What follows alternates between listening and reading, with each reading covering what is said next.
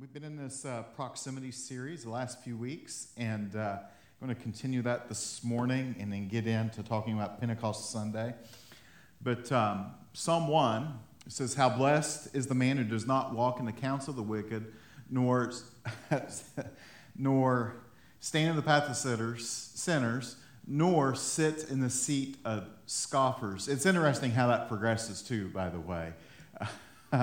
if I receive bad, bad advice from wicked people, I'm probably going to end up walking with them. And I'm probably going to end up walking with them so much I just get comfortable and sit down and make myself at home with them. But anyway, uh, but as the light is in the law of the Lord, and in his law he meditates day and night, he will be like a tree firmly planted by streams of water, which yields fruit in its season, and his leaf does not wither, and whatever he does, he prospers.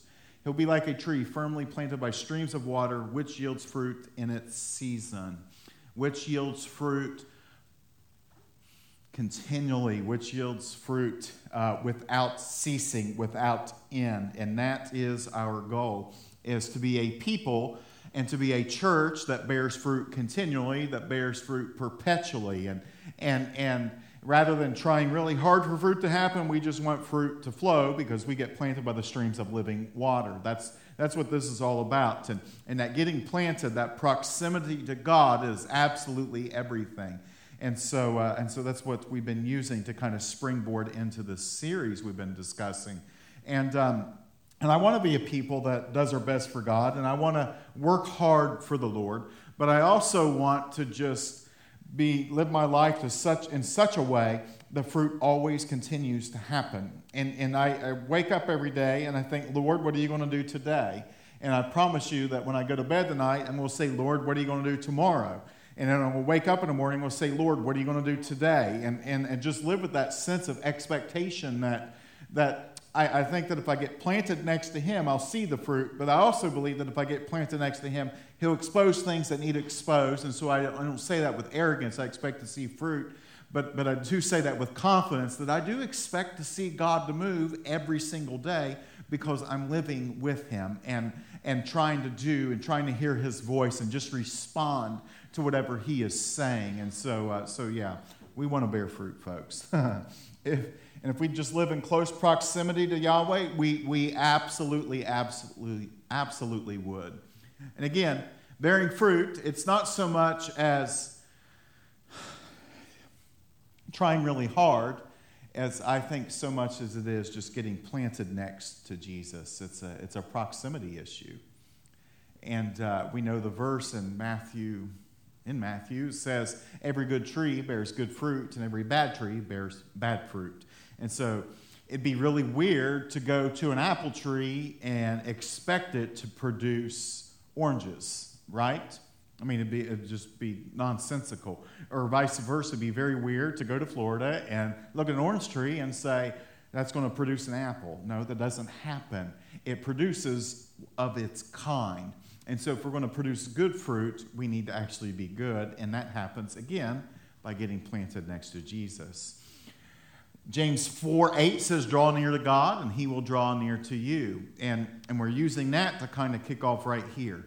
Now, we're celebrating Pentecost Sunday, in which the Lord gave the gift of the Holy Spirit, and it's actually the promise of the Father. By the way, if someone says whether the Father promised, he promised that he would pour the Holy Spirit out on us. And without the Holy Spirit, we're essentially toast. we are, I can assure you that. And so, we're going to use one of my favorite verses is Luke 24 49. And again, that talks about the promise of the Father. Jesus says, And behold, I'm, I'm going to send you the promise of my Father upon you. but you are to stay in the city until you're clothed with power from on high. And so Jesus says, You're going to receive this promise. I'm getting ready to go away, but I'm going to send forth this promise from my Father. And, uh, and then you're going to be clothed with power from on high. And, and that right there is what actually sets the difference between us and, and the rest of the world is we're actually clothed with power from on high. And, and if we're not, or if we don't realize that we need to come into the revelation that we are, because that's the only way we're going to be effective doing what the Lord has called us to do. Then, if we look at Acts, let's see here. Oh, look at Acts chapter 1. Jesus says, Go and wait.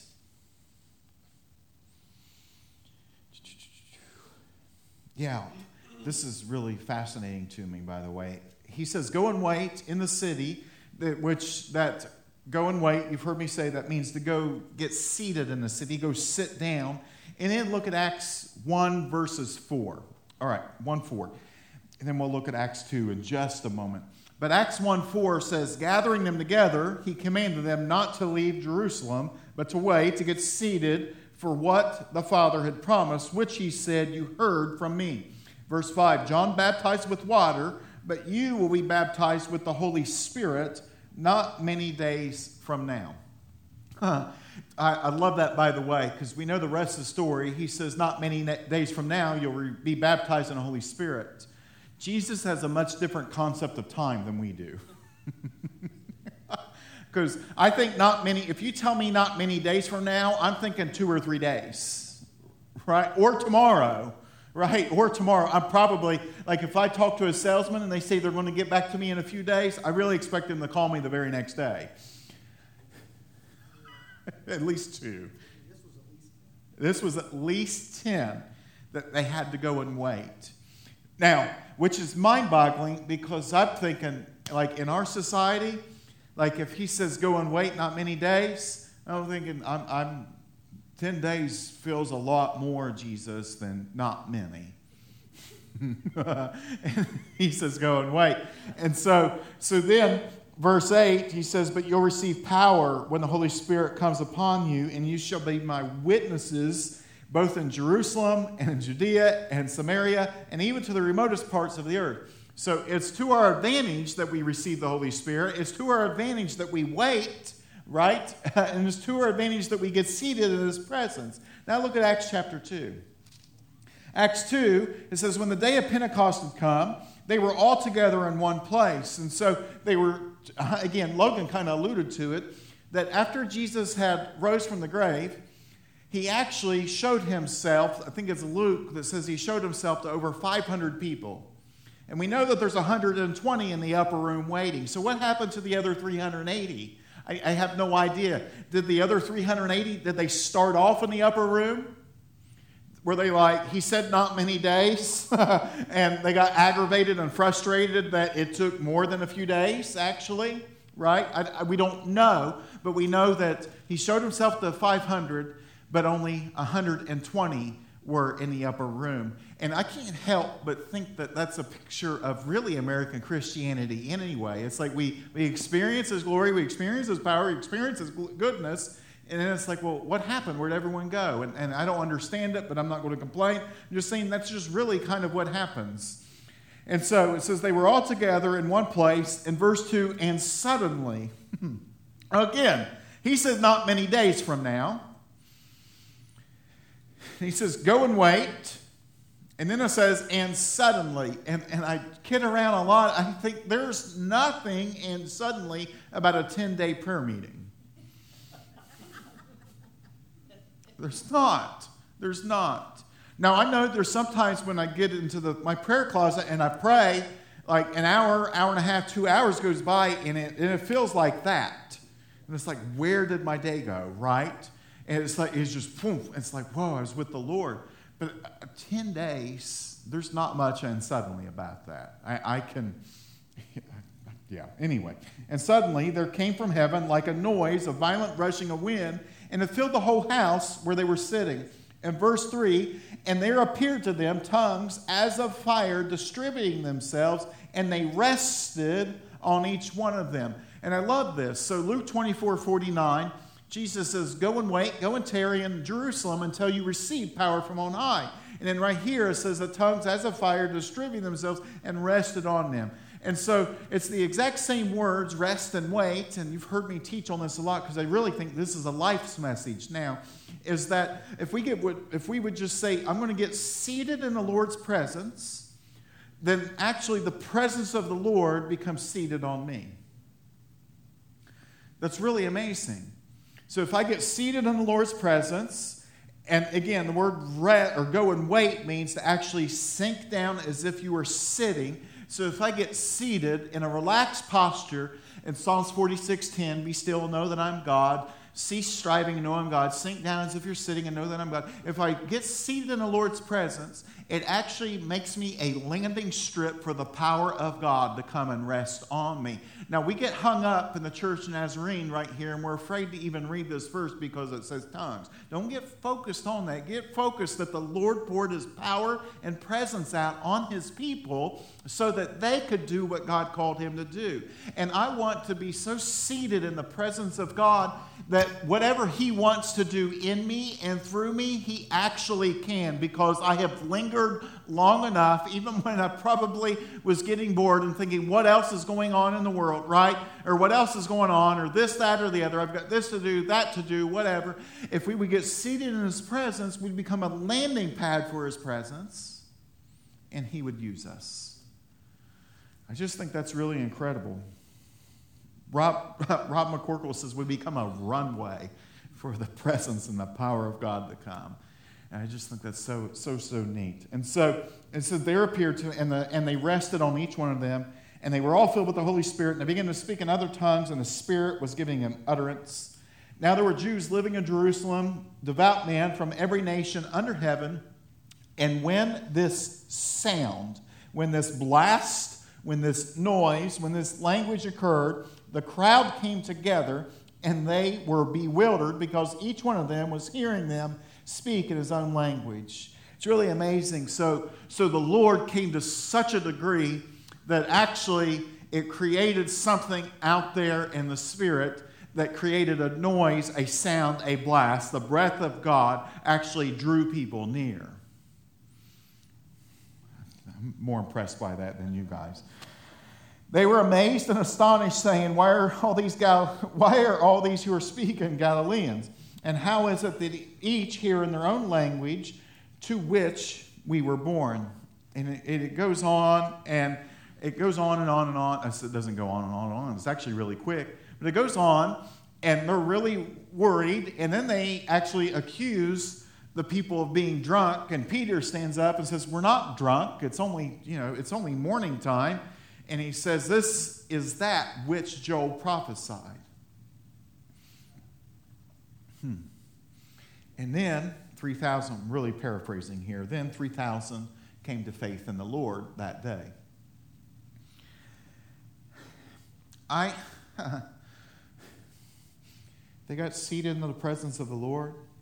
The power of the Lord comes and gives them exactly what they need so that they can begin to minister and do what they have to do.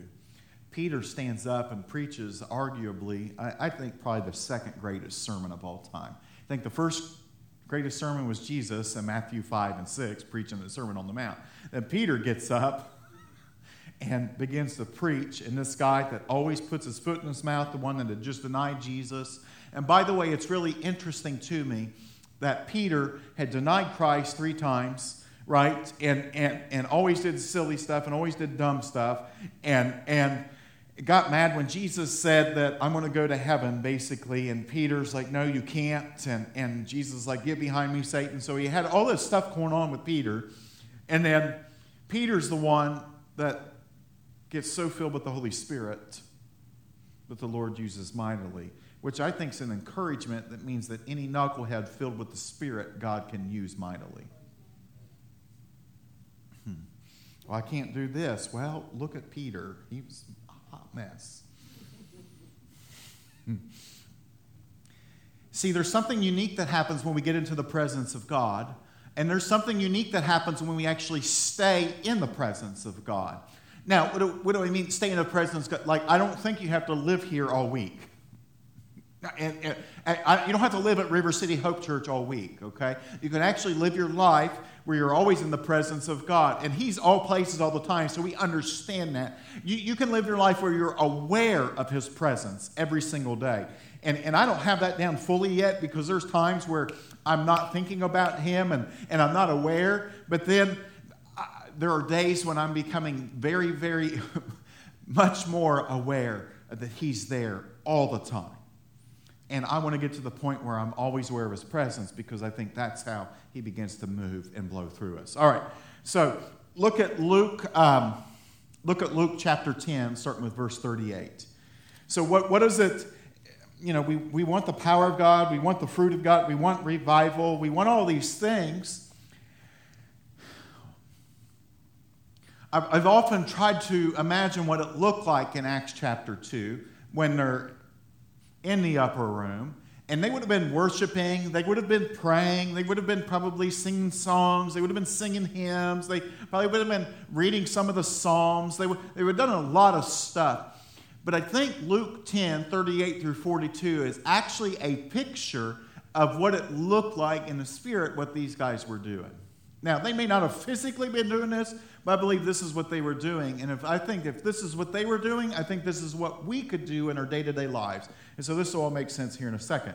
Look, look at this 38 through 42. It says, Now, as they were traveling along, he entered a village, and a woman named Martha welcomed him into her home. She had a sister called Mary who was seated at the Lord's feet listening to his word. The word seated here, it's the it, it's, it's a different word than was used that I read in Luke 24 49 and in Acts 2 3, but it has the exact same root. But anyway, it says he was seated at the Lord's feet making preparation. Or I'm sorry, she was seated at the Lord's feet listening to his word.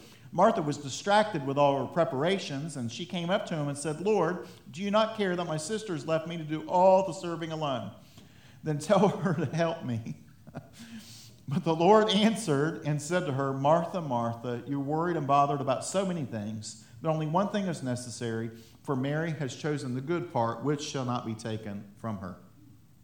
So, what happens when we get seated in proximity to Jesus?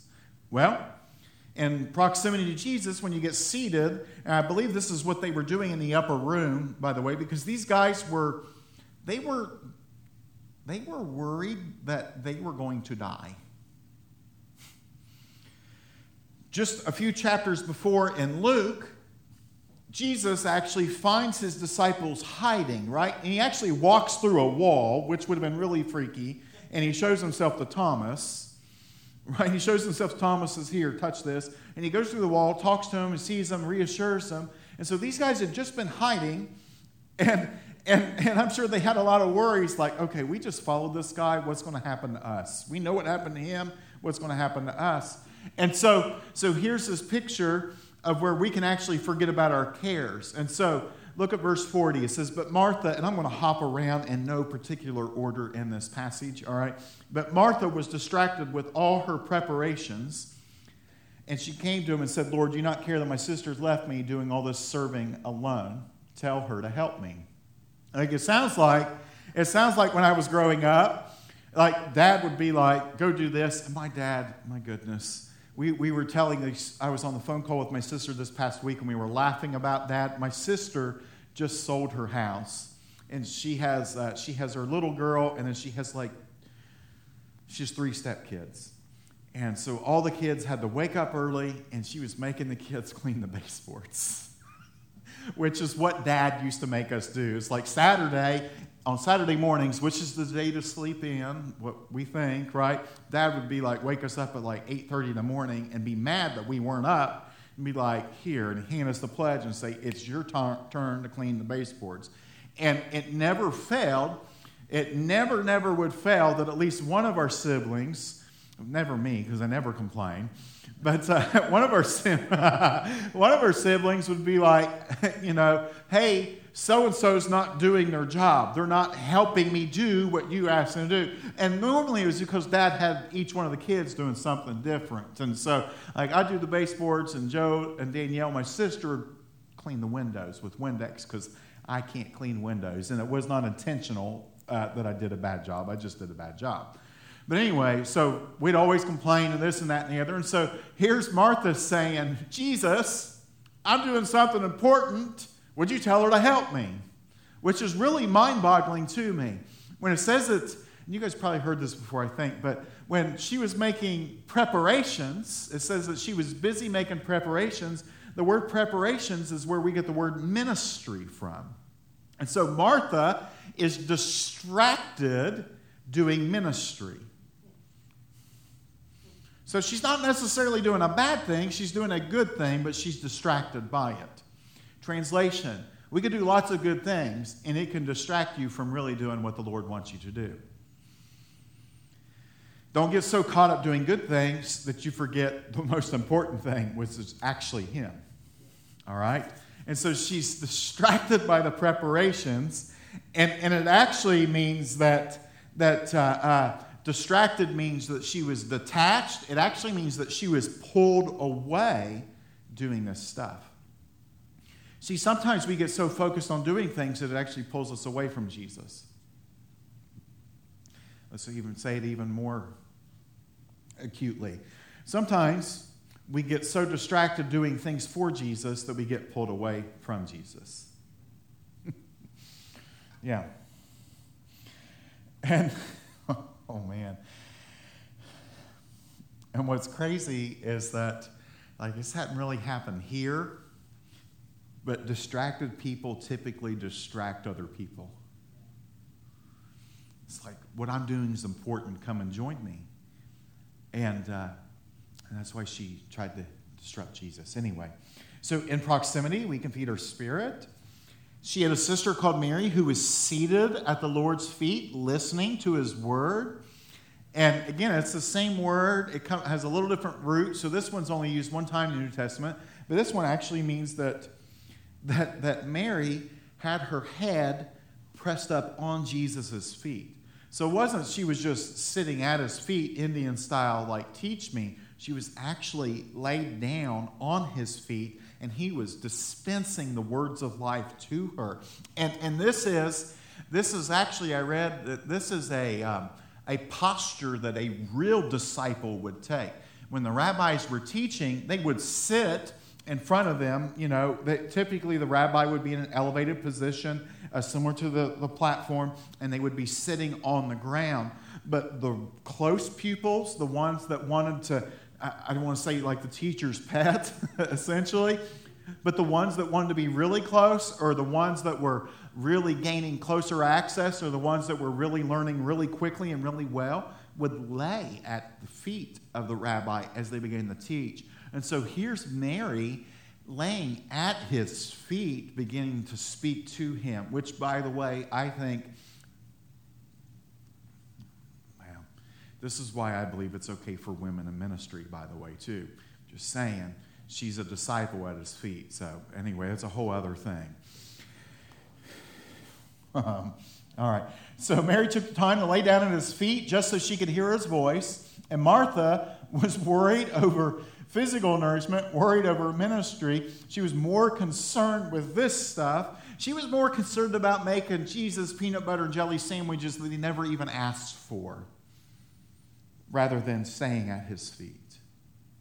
And it says that she was listening to his word, which actually means she was hearing and not only hearing what Jesus was saying, it actually has this meaning that she was receiving what she was saying. It's like when we, we pray with their, we say, pray with your hands open, do this in a receiving posture. She was hearing what Jesus was saying, and she was receiving what Jesus was saying. And so it was actually uh, uh, changing her heart. And it could have this meaning as well. She was hearing and receiving, and, and, and the word listening, it means that almost as if Jesus was telling secrets that was only for her to hear. If we really want to go, grow close to the Lord, we set ourselves at his feet and he begins to speak to us. And yeah, some of it's revealed knowledge, but sometimes he's going to speak something to you that's only specifically for you.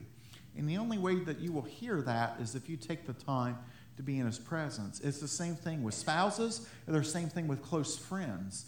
The, the, the only time that you're going to have a spouse or a close friend tell you something that's solely between you and them is if you take the time to be specifically with them.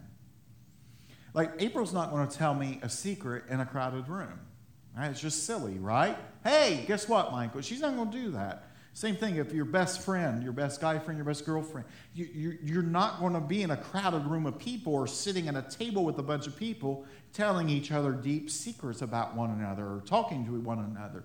But if you're one on one, you have that ability to do that. And so here's Mary saying, You have these words, Jesus. I think it's a picture of Matthew 4 4. Man doesn't live by bread alone, but every word that proceeds from the Father's mouth. She's sitting there, and he's dispensing these secrets, these words, these living and active words, so that it nourishes her spirit, so that she can do what he has asked her to do.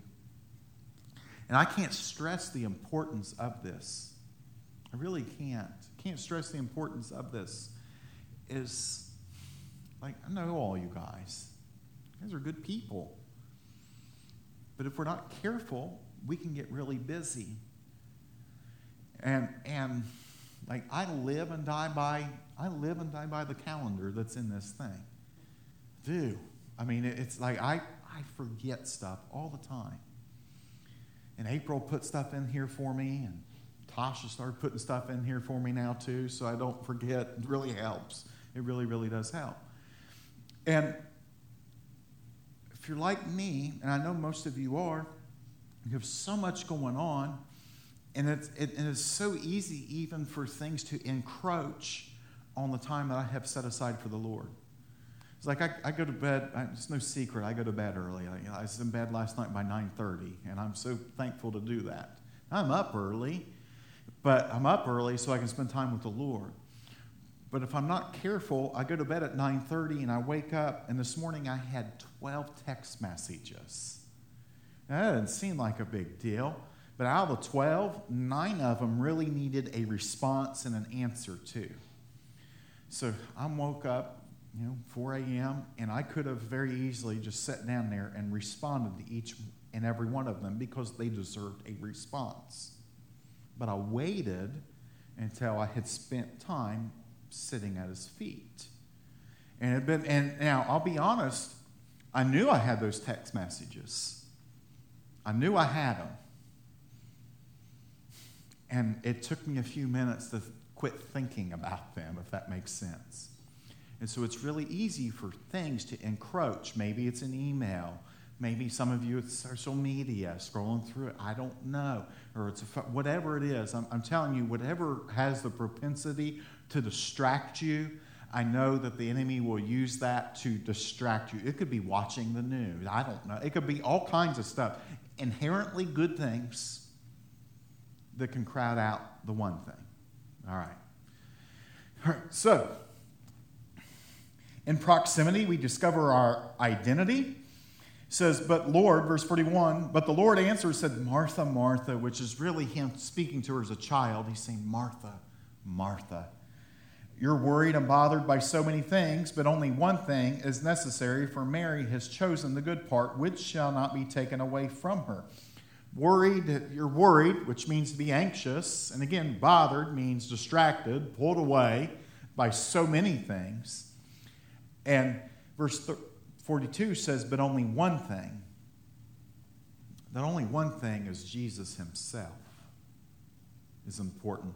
I read this, a sermon from Charles Wesley in 1816. Charles Wesley's sermon number five. Not that that matters, but the fifth sermon Charles Wesley preached. It says, he was, he was commenting on this, the one thing.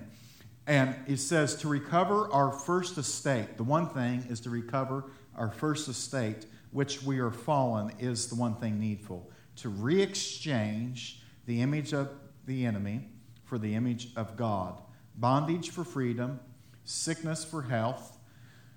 Our one great business is to erase out of our souls the likeness of our destroyer and to be born again and formed anew in the likeness of our Creator. And so he's commenting on that, on this very passage. The one thing, the only way we're going to be conformed to the image of Christ is if we spend time at the feet of Christ, close proximity. And it says that it will not be taken away from her. Really quickly here, not taken away from her. Like, I'm just going to be honest. And I heard Todd White say this, so this isn't my statement, this is his. But you didn't give me my relationship with Christ, and there is nothing anyone in this room can do to take it away either. You can't do anything, Logan, to me that's going to take it away. Can't because you didn't give it to me in the first place. Uh, Now, you may do stuff and say stuff that hurts me, that aggravates me, that frustrates me, but you won't take it away from me. The only one that gave that to me was Him when I was there at His feet. And if He's the only one that can give it to me, He's the only one that can legally take it away, and He's not going to take it away. That's good news. All right, real quick here. In proximity, we find love. Matthew, and, and again, uh, now, these are a little different words, but when we're at his feet, and like literally at his feet, and speaking to him, and he speaks to us, we find the love of the Lord. Matthew 22 37, Jesus says, Jerusalem, Jerusalem, who kills the prophets and stones those who were sent to her. How often I wanted to gather your children together the way a hen gathers her chicks under her wings, and you were unwilling. Jesus' goal is to gather his people. He says he likens it to a mother hen and her wings. He, he wants to gather his people near and surround them. And the only way he does that, the only reason why he would do that is because he loves. And if we would get into his presence, we would realize just how loved we are. That's the hardest thing, I think, for people to understand. Like, I can I can understand how he loves Ethan, or I can understand how he loves Mary Kay, but sometimes I struggle with why does he love me? I, I know the things that I've thought, right? I know the things that I've said. I know the things that I've done. You all may not know it, but I, I know, I know exactly what goes on up here sometimes. And it's scary. yeah, it is. Someday, I tell you, yeah, anyway. I would, I would struggle living in the Pacific Northwest where it's always rainy and dark and cloudy. I just know that. okay, I'm sorry. It is not. I would struggle with the perception of the Pac Northwest. Most winter, yeah. It would not be for me. Or when we got asked to pastor in Alaska where it's dark most of the time, I would not be able to do that because I know what was going on up here. Wouldn't be good. Huh? yeah. It's not. no. But if we could stay there with Him, He begins to tell us who we are and how He feels about us, and that changes everything. I put online this week the most important thing about me is that He calls me beloved. That's it. That's the most important thing. In proximity, we find grace and mercy and sonship it's another extended part of identity. It's, it's like we may have had a bed, deadbeat mom or dad, but it doesn't matter. He's a good father who loves me and wants to take care of us. I mean, I mean that, that's, just, that's just the truth of the gospel right there. In proximity, we find rest. This is what I shared on Friday night. Uh, Matthew 11, come to me, all you who are weary and heavy laden, and I'll give you rest. Hmm. Take my yoke upon you and learn from me, for I'm gentle and humble in heart You'll find rest for your souls. For my yoke is easy and my burden is light. He says, Come to me, approach me, get into my presence, all you who are weary and heavy laden, which essentially means that it's, it's like this weariness is anxiety and anxiousness. And what happens is, is you get full of anxiety and anxiousness, and it gets piled on you. That's heavy laden, that's burden. It gets piled on you, and you get weighed down by life, and as you get weighed down, you become more anxious and more weary and more burdened, and it just keeps piling on. It's this cycle that happens over and over and over in our lives. And Jesus says, Come to me, and I'll give you rest. I'll give you reprieve. I will give you actually um, spiritual recovery, is what he's saying. I'll give you a, a spiritual exhalation, if you will. And he tells us this. He says, Come to me. There's a lot of people that are stressed out. I, I think, I think that we are more. I, I don't know. I mean, I'm, I'm 36. I'm, I'm not. I haven't been around forever, but I sure think that people are more stressed out now than they were five years ago. I, I don't know if that's just me, and uh, maybe, maybe Bob, you, maybe people are more stressed out than they were 20 years ago, 30 years ago. I, and, and, and I'm not sure what it is. I don't know if it's the, if it's the cult of productivity, right?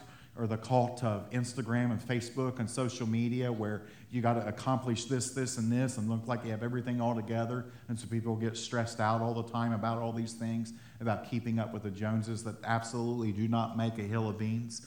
And Jesus says, if you would just come to me, I would give you rest.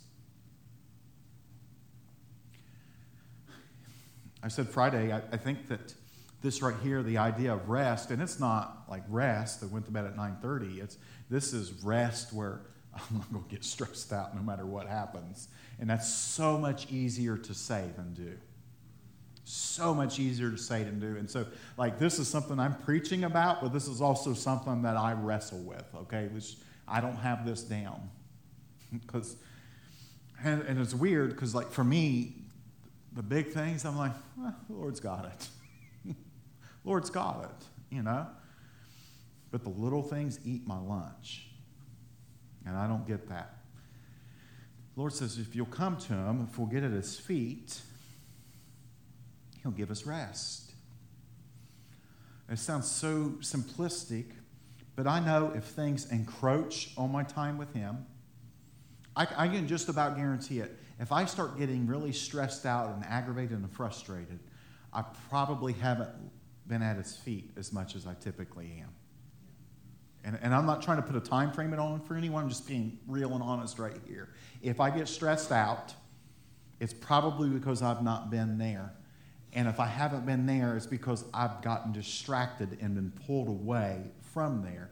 And if I've gotten distracted and pulled away from there, I get all frantic and stressed out and aggravated and frustrated. And April, like I'm, I'm a bear when I get agitated. It's just not pleasant to be around. Get at his feet. Thank you. You love me. You've got this. I'm going to be still and know that you're God. I know that you have a plan and a purpose in this.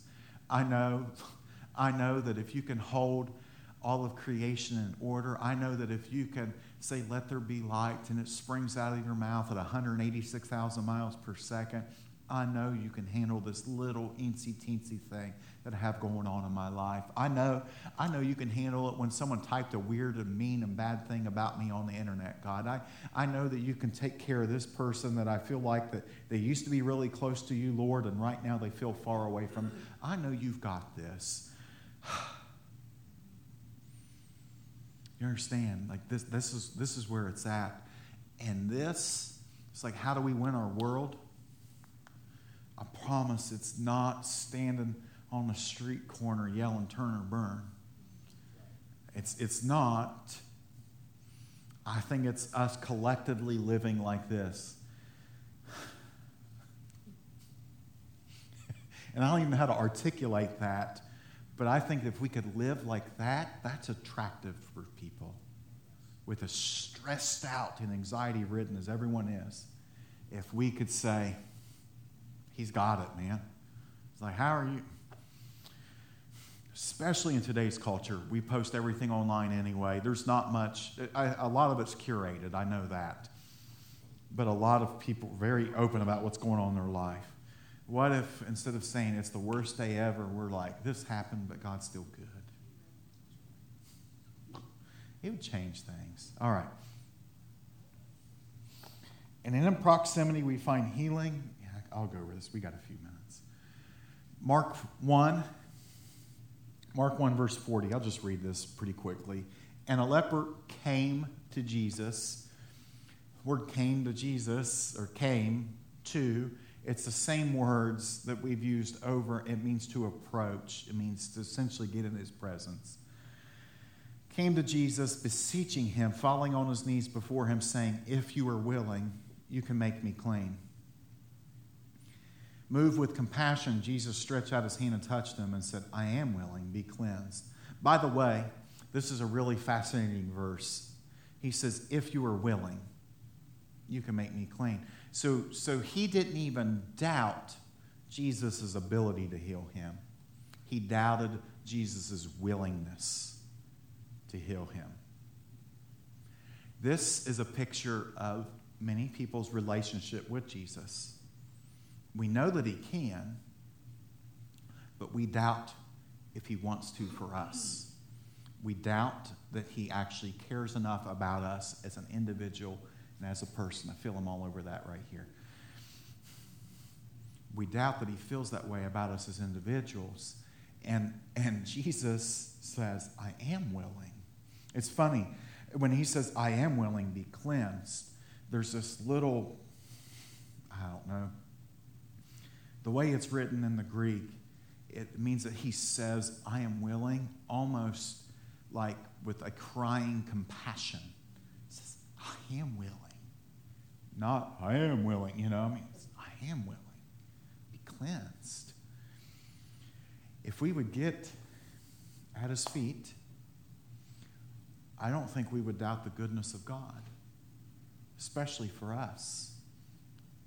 I actually think we would know, begin to know how he really feels about people and, and know that he's inherently good and he has plans and purposes and he deeply values each one of us.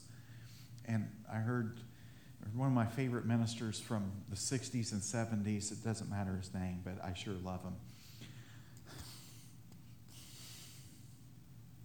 Huh he would say stuff like, if people only realized how good he was, they'd never want to leave him. So if I could get here and stay here, I'd never get talked out of how he feels. I am willing, to be cleansed. And so I say all that. I could go on and on and on about how if we get in his presence and stay there, he'd speak, he'd do this, that, or the other. And I think we'll probably start heading a different direction next week. Um, but I can't overstate this. If we, as a church and as a Christian people, are going to do what the Lord's called us to do, it'll be simply because we've said, I'm going to stay right here with Him no matter what. That's and, and Psalms 1 that we just read. He'll be like a tree firmly planted. I get animated talking about the transplanting, is what it means. It's here, there. Make the decision to stay there. That's go and wait until you receive power from on high. That's the willingness to spend time with Him until He does what He wants to do in you and through you. And that's hard, and I, that requires more and again, I'm not putting a time frame on anything because all of us are different. But I promise you that requires more than getting a text message with the YouVersion Bible verse of the day or whatever you're using and reading that and then reading someone else's thought about that verse. I don't have a problem with that. I really don't. I think those things are good. But I do have a problem if that's the only time we're spending with Him because then we're going to feel tired and weary and broken and frustrated. Okay? And I want to receive that power from on high because not only I need it and they need it. Amen. Amen.